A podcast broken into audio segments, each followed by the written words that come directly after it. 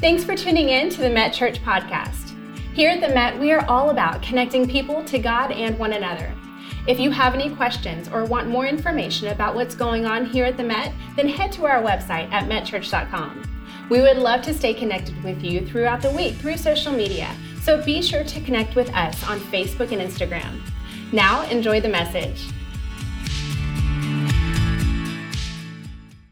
Good morning, everyone. I want to welcome all of you who are back on campus. It's great to have all of you in the room. We did this for a while with nobody in here, and that was a strange event, but we were so thrilled to see so many people who are watching online. And those of you who were sharing the services, we had far more watching us online than we've ever had in this building. I mean, we had 30,000 on Easter weekend. It's just been incredible. The numbers of people that we're able to reach.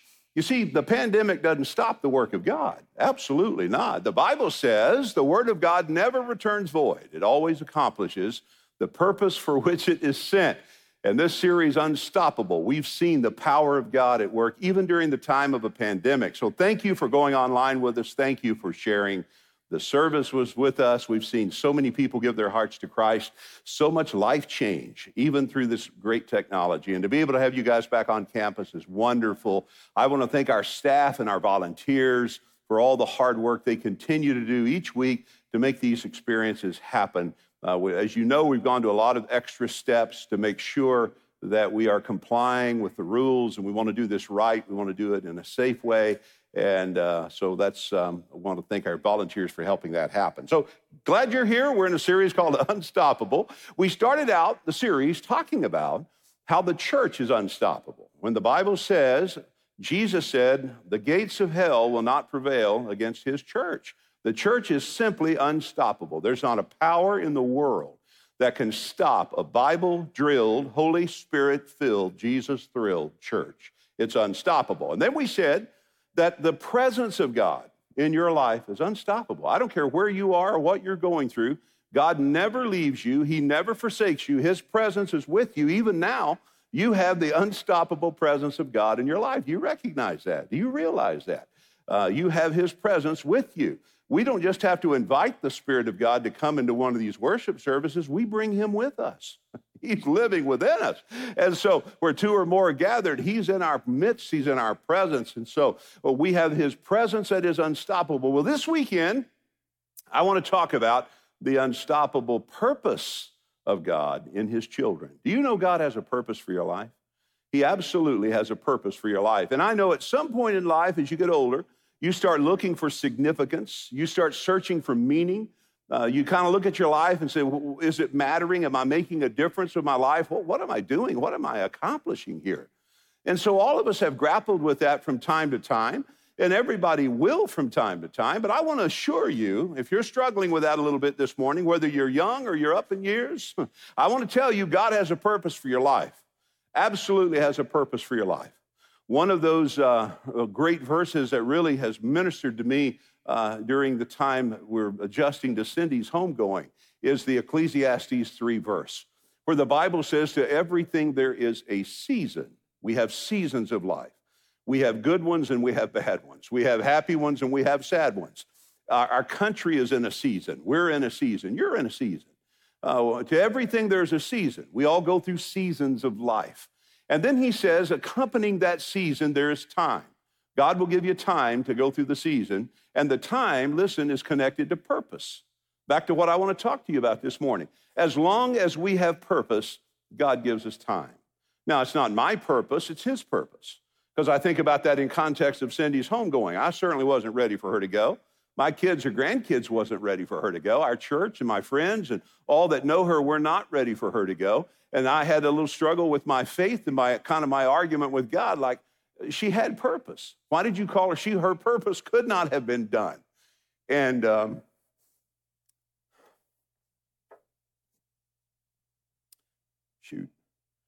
every time I walk down that road, I'm sorry. Thank you. I'll get it together here. Give me a second. But what I kept hearing the Lord say, it wasn't your purpose for her, it was mine, right? And so as long as God has a purpose, whether we are done with someone or they're done with us, as long as he's not done with them, they're not going anywhere. But listen, the minute their purpose on this earth is done, they hear a voice that we don't hear. They hear someone say, come up higher, and they simply step from the temporal into the eternal. They say, absent from the body and present with the Lord. And that happens the moment purpose is done. But listen, the fact that you're in this room, the fact that you're watching me right at this moment is proof positive God's not finished with you yet.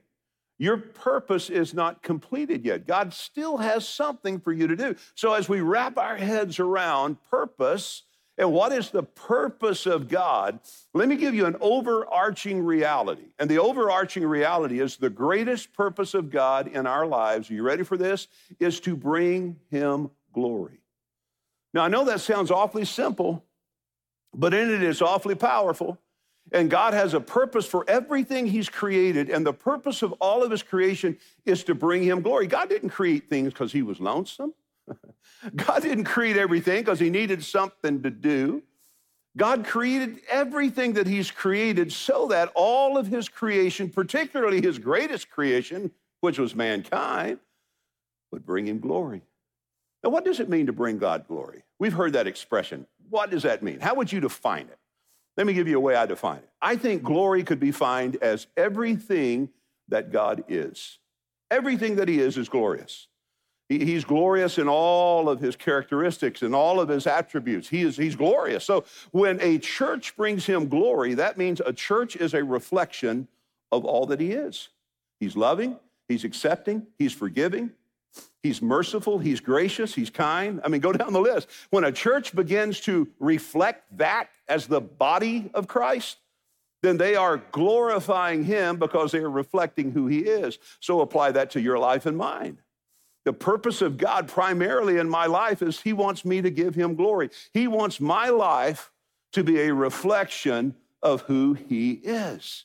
In fact, there's a great verse in 1 Corinthians chapter 6 and verse 20. The Bible says you're bought with a price. You've received Jesus, you go to the cross, you invite him into your heart, you're bought with the price. What is the price? The price was his death on the cross, his blood. That was the price paid for our sin, satisfied the justice of God on sin. And so when we receive his payment for our sin at the cross, he says you then are bought with a price, and then notice the word therefore. And I've told you, when you see the word therefore, look and see what it's there for. He'll connect what he's about to say with what he just said. Because you've received me as Savior, because you've been bought with a price, glorify God. There it is, purpose of God. Glorify God. How? In your body and in your spirit, which are God's. He bought us, he redeemed us, and so my response to that is to bring him glory. In my body, that's what I do, how I live my life, how I treat my neighbor, and in my spirit, that's the attitude with which I do it. You ever see somebody do the right thing but with a terrible attitude? I mean, he's saying, look, let me challenge you. Not only do right things on the outside, but do it with the right motivation from the inside. Glorify him in your body and in your spirit. And then in 1 Corinthians 10:31, he said, look, I'll break it down. Whatever you eat or drink, do all to the glory of God. So get this, the overarching principle of God's purpose for our life is to bring him glory. Look with me at Isaiah.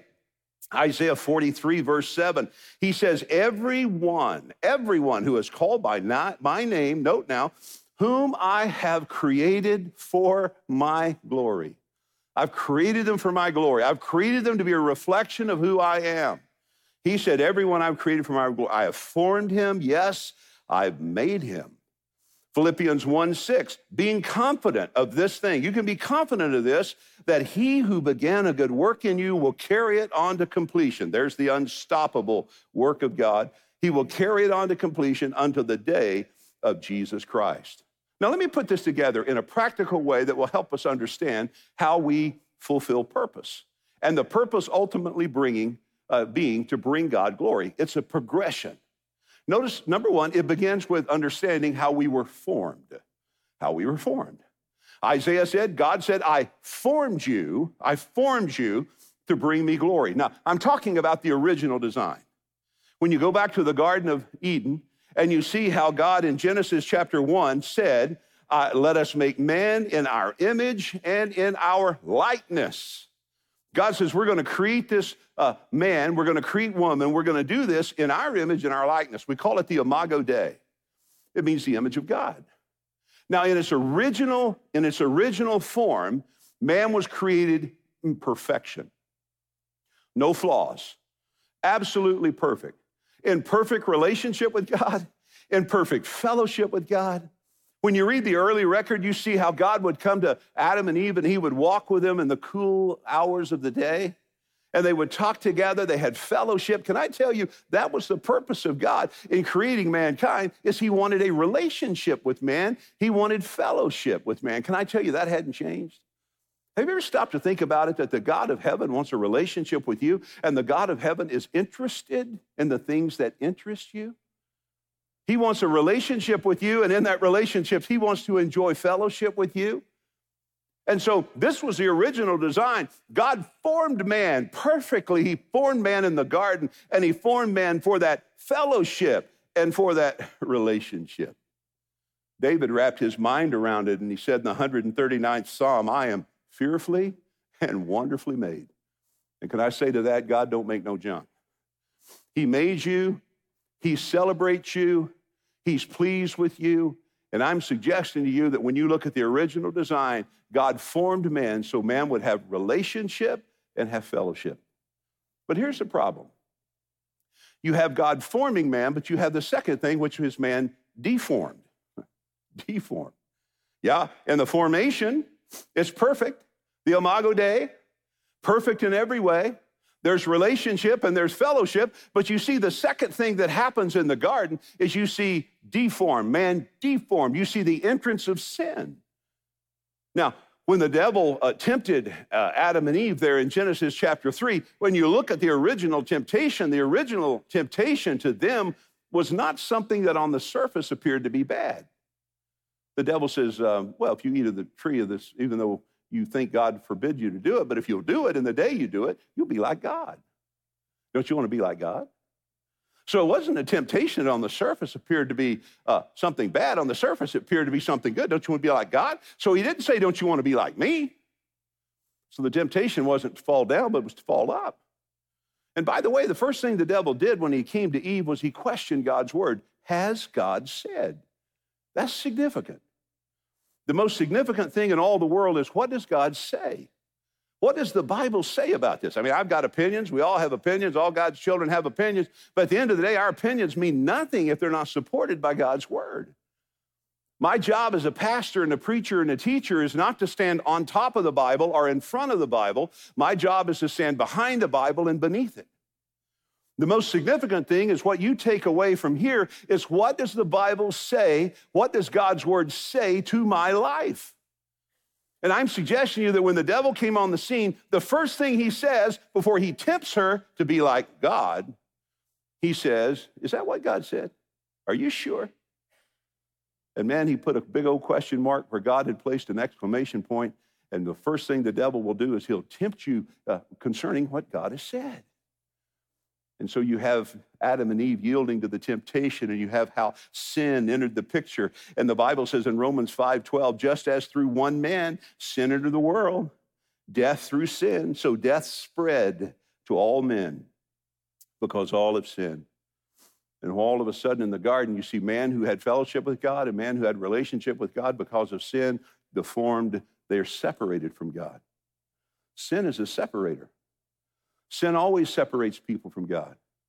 And the problem is, the Bible says we were born in sin. David said, in sin, my mother conceived me. The Bible says in Romans 3:23, all have sinned. What does the word sin mean? It means to miss the mark. What is the mark? Perfection. If it were possible for you to live a sinless life and you could meet the mark of perfection, you could enter into heaven without Jesus. I mean, if it were possible for you to live a sinless life and never have done anything, thought anything, said anything, not even entertained anything that was, if that were possible, you could enter into heaven. You could bypass it all because you would be perfected. But let me help you with some of it. The Bible says the thought of foolishness of sin. Let me ask you, who has not had at least one foolish thought since you've been in here? I'm just suggesting to you this morning, we've all sinned. So it's not justice we want, it's mercy. It's mercy. And sin separated man from God, so man needed a Savior. And so you have the Messiah who's prophesied and who's promised who will come and make it possible for us to be reconnected to God. He would satisfy God's justice on sin through his sacrifice on the cross. But in this disobedience in the garden, in this yielding to this temptation from the enemy, you have the entrance of sin into humanity, and sin separated man from God. Again, we're born with a sinful nature. We're sinners initially by nature, and then we're sinners by choice. So sin separates us from God. By the way, sin subjugates us to the power of the evil one. We have a power within us that we have to overcome, and within our own strength, we're not able to overcome his power. We have to have the presence of God to overcome the power of the evil that's within all of our hearts. When Jeremiah was writing about the heart in Jeremiah 9:17, he said, the heart is deceitful and desperately wicked. Who can know the condition of his own heart?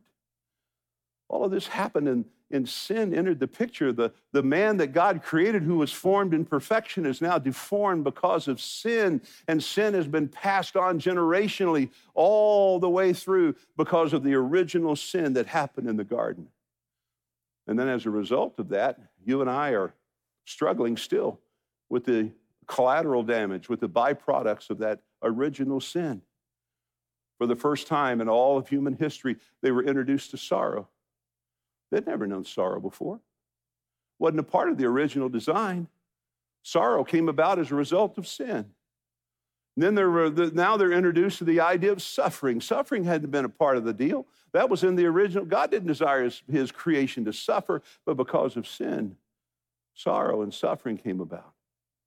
Because of sin, separation came about.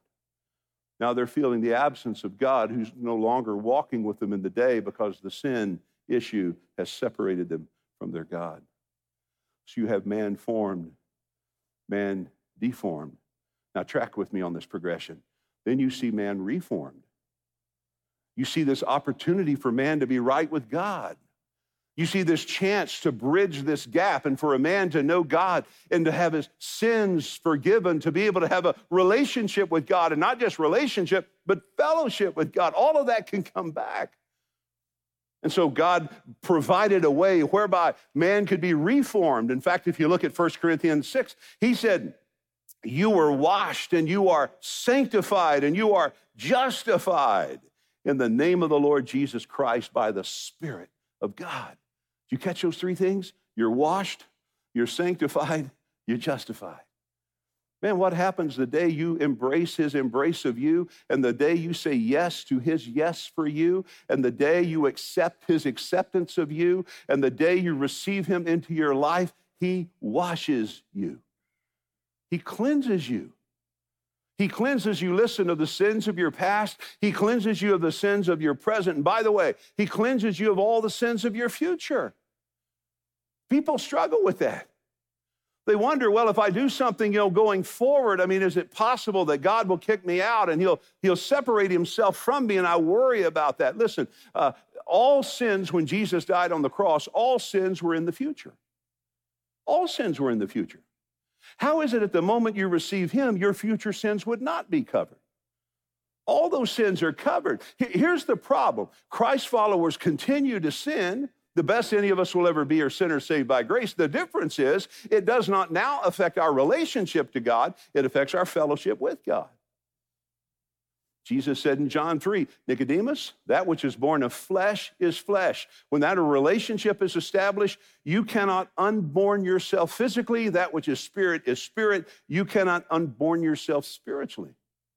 So what happens? It's not relationship that's broken now, it's fellowship. You understand that if you're married or you're dating somebody, you could be in a good relationship and be out of fellowship. Talk to the hand? What? You can be in a relationship with someone and love them, but don't want to be around them right now. You love them, you don't like them. Well, can I tell you, that can happen in your relationship with God. I know a lot of people that just kind of walked away. And the way I know they belong to him is he eventually brings them home. He brings them back. What's my point? My point is in this reformation, this regeneration, this restoration that God does in the life of those who have been victims of the fall, part of it is he washes us from our sins.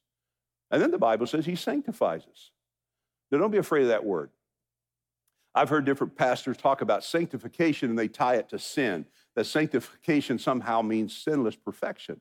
The problem is it's not a good interpretation of the word. If you want to know how a word is applied in Scripture, or how, in other words, how a word is defined in Scripture, you employ something called the law of first mention, the law of first mention. What it means is you go back and you find the place this word was first used in Scripture, and you see how was that word defined the first time it was used in the Bible. And then what you'll discover is every time you see that word reoccurring in Scripture, you apply the same definition and you'll have it right, the law of first mention. Well, the first time you see the word sanctified in the Bible, it has nothing to do with sin. The Bible says in Genesis 1, and God sanctified the seventh day and made it holy. He talked about a day being sanctified. What did he do with the day? He set it apart. He made that day different than any other day of the week. Apply that to your life and mine. Once we've experienced this reformation, once we have been washed by the power of his blood and the power of the Holy Spirit and we're cleansed of our sins, he sets us apart. He makes us unique. The Bible talks about us being a peculiar people. That's not a bad thing, so don't shrink away from that idea. It just means that you now have an ability because of the presence of God in you. You now have a power within you greater than the pressure around you. You can swim upstream. You can go against the flow. You can make great decisions because the Holy Spirit can give you wisdom and discernment. So my point is, when you have been washed, you have now been sanctified. God has given you a power that makes you unique. And then he says you're justified. Great definition of justification is simply this. He's made us just as if I'd never sinned. He doesn't see any of your sins. And so I tell you this morning, if God's forgiven you, forgive yourself. So you see man formed, you see man deformed, you see man reformed. Let me give you the fourth word. Now you see man conformed. The Bible says in Romans chapter 8, verse 29, for whom he foreknew, he also predestined to be conformed to the image of his Son. Put that together.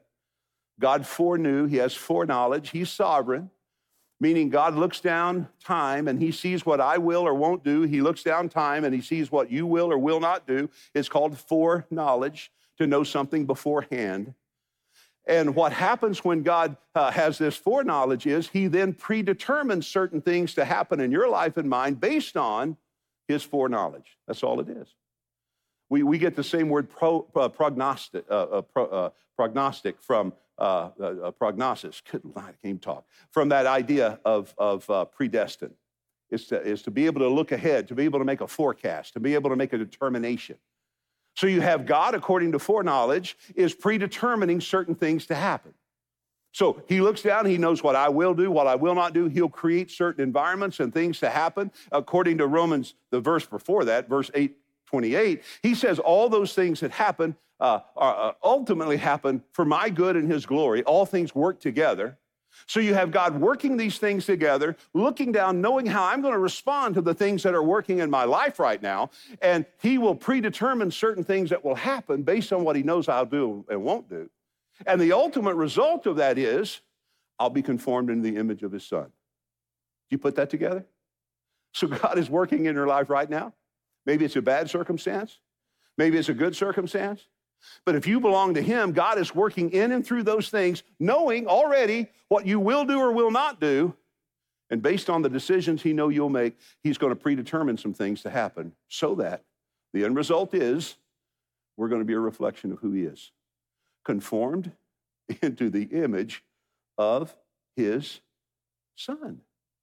So, formed, deformed, reformed, conformed. Let me give the last one. How about transformed? Now, this is where you and I have a huge role in the process. The Bible says in Romans chapter 12, do not be conformed to the world. Whoa, wait, there's our word again. I just talked about that. Get the contrast.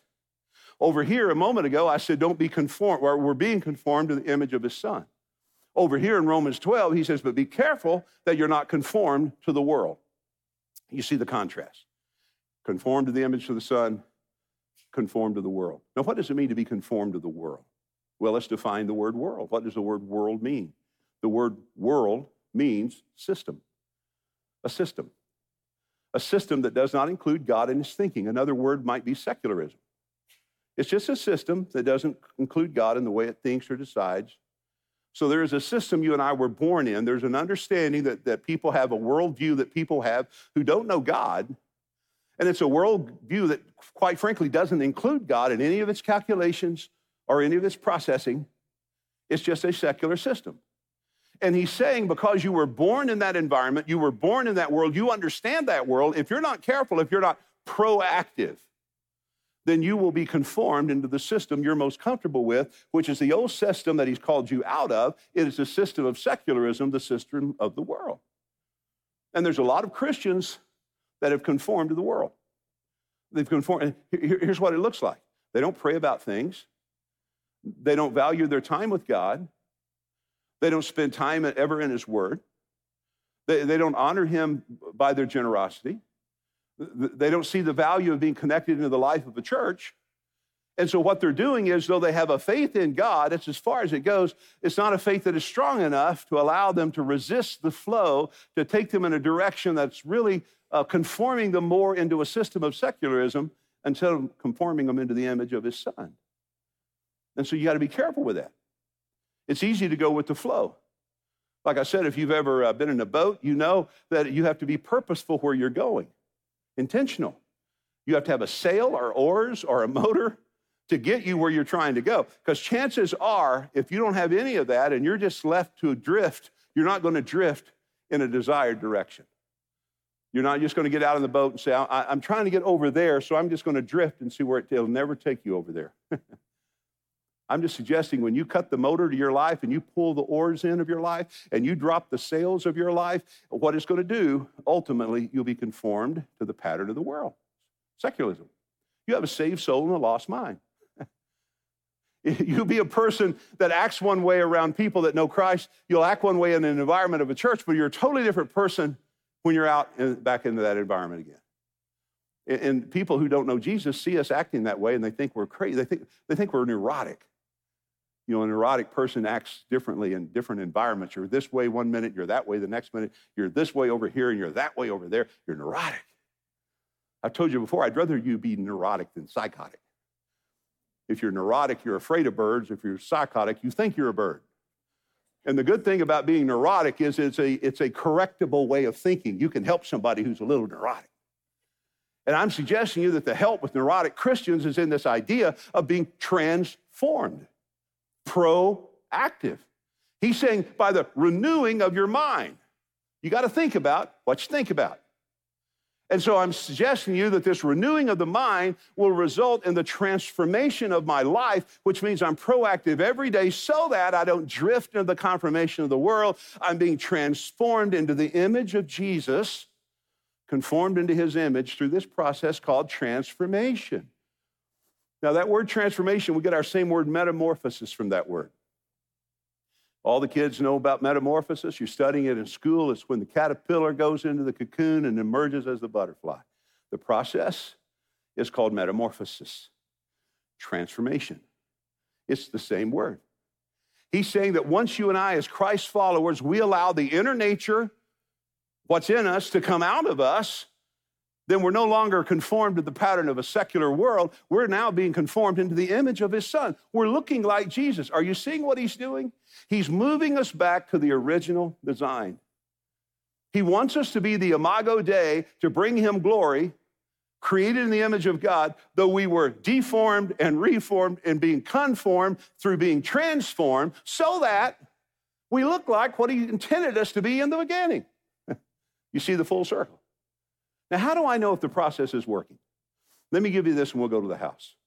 There's three things you can check to see if your life is being transformed or you're being conformed in the image of the world. Number one, check your worship. Check your worship. Now, I know sometimes we refer to worship as something we do on the weekends, and we do. We'll say, I'm going to go get my worship on.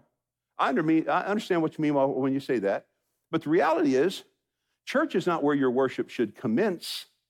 Church is where your worship should continue. Listen, worship should be a lifestyle. You ought to wake up worshiping.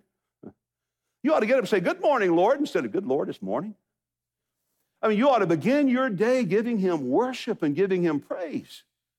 Worship, when it's done right, is a lifestyle. Now, here's the problem in the modern church with the way we think about modern worship, and that is simply this. We put so much pressure on the church that if the church doesn't check all of our spiritual boxes and we don't get all the Holy Ghost goosebumps that we were planning on getting, we say this church doesn't worship or this church doesn't meet my worship needs. When the reality is what we're saying is, I don't worship any other time except when I go to church. So what I'm now doing is I'm putting all the pressure for my worship on a 35-minute worship set to get me through my week. We say that about teaching and preaching. We say, well, he's just not deep enough. I want to go deep, deep and dry. And so what we're saying is that the only time I'm in God's word is when I'm hearing some preacher or teacher teach it.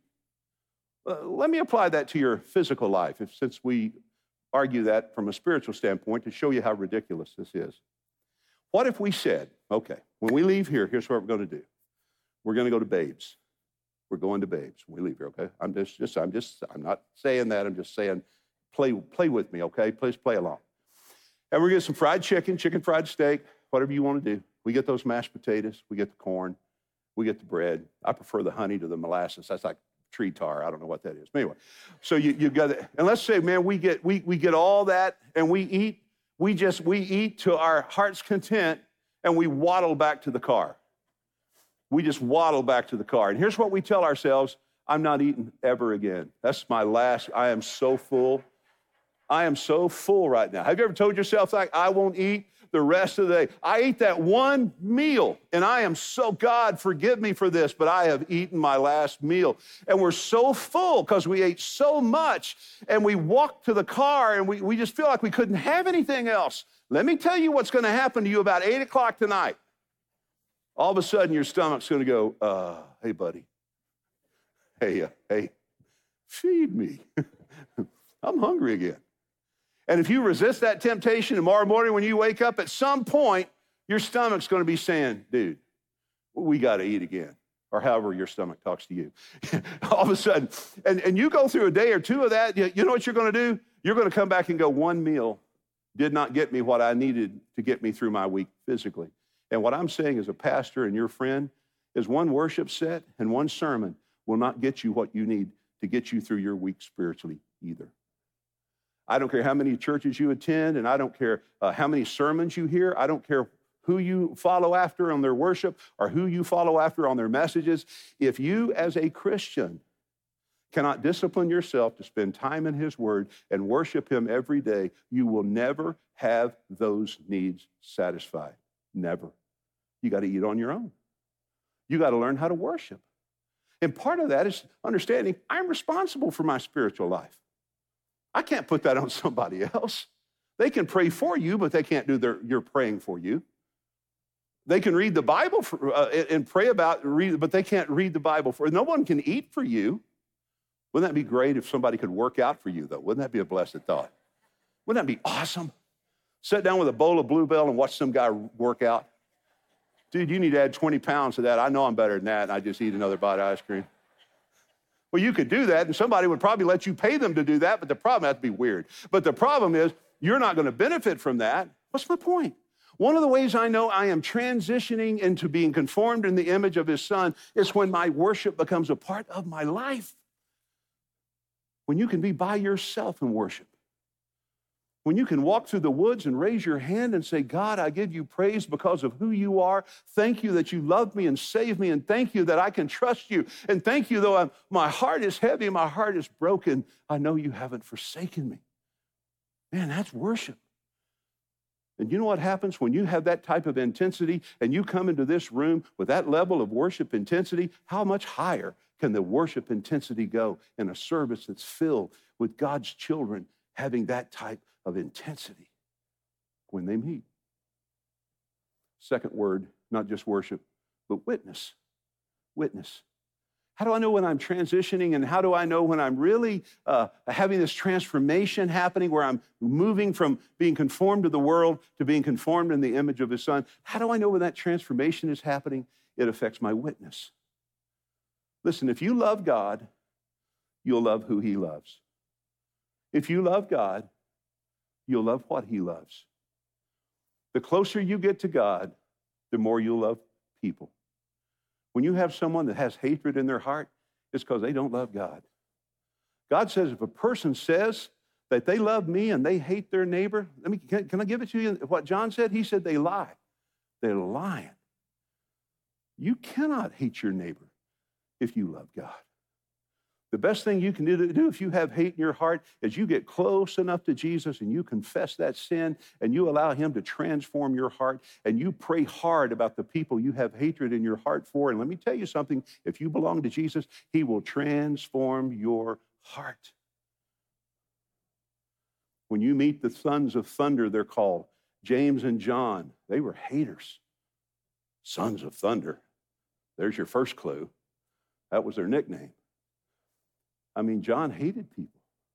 When Jesus was going to go through the land of the Samaritans, and the Samaritan says, we don't have any dealings with you Jews. You can't come through our land. It offended John to the point, you know what he said? He said, why don't we just call fire down from heaven and burn them out? He wanted to call in an airstrike. You know what Jesus said? He said, you don't know what spirit you're of. But let me tell you something about transformation. There's not another apostle in all the Bible who wrote more about love than John. When you found him, he's a son of thunder. He's a hater. But because God changed his life through this process of transformation, no one wrote more about love than John. It'll change the way you see people. One of the troubling statistics I saw on one occasion was a statistic that said within the first 2 years after a person connects with Jesus, they have virtually no friends who do not know Jesus. That's not something to embrace as a badge of honor. That's a terrible thing. We isolate and insulate ourselves from the very people he died for. I'm suggesting to you that the purpose of God's body here on the earth called the church is to do what he did, and what he did, according to Luke 19:10, is he seeked and he saved those who were lost.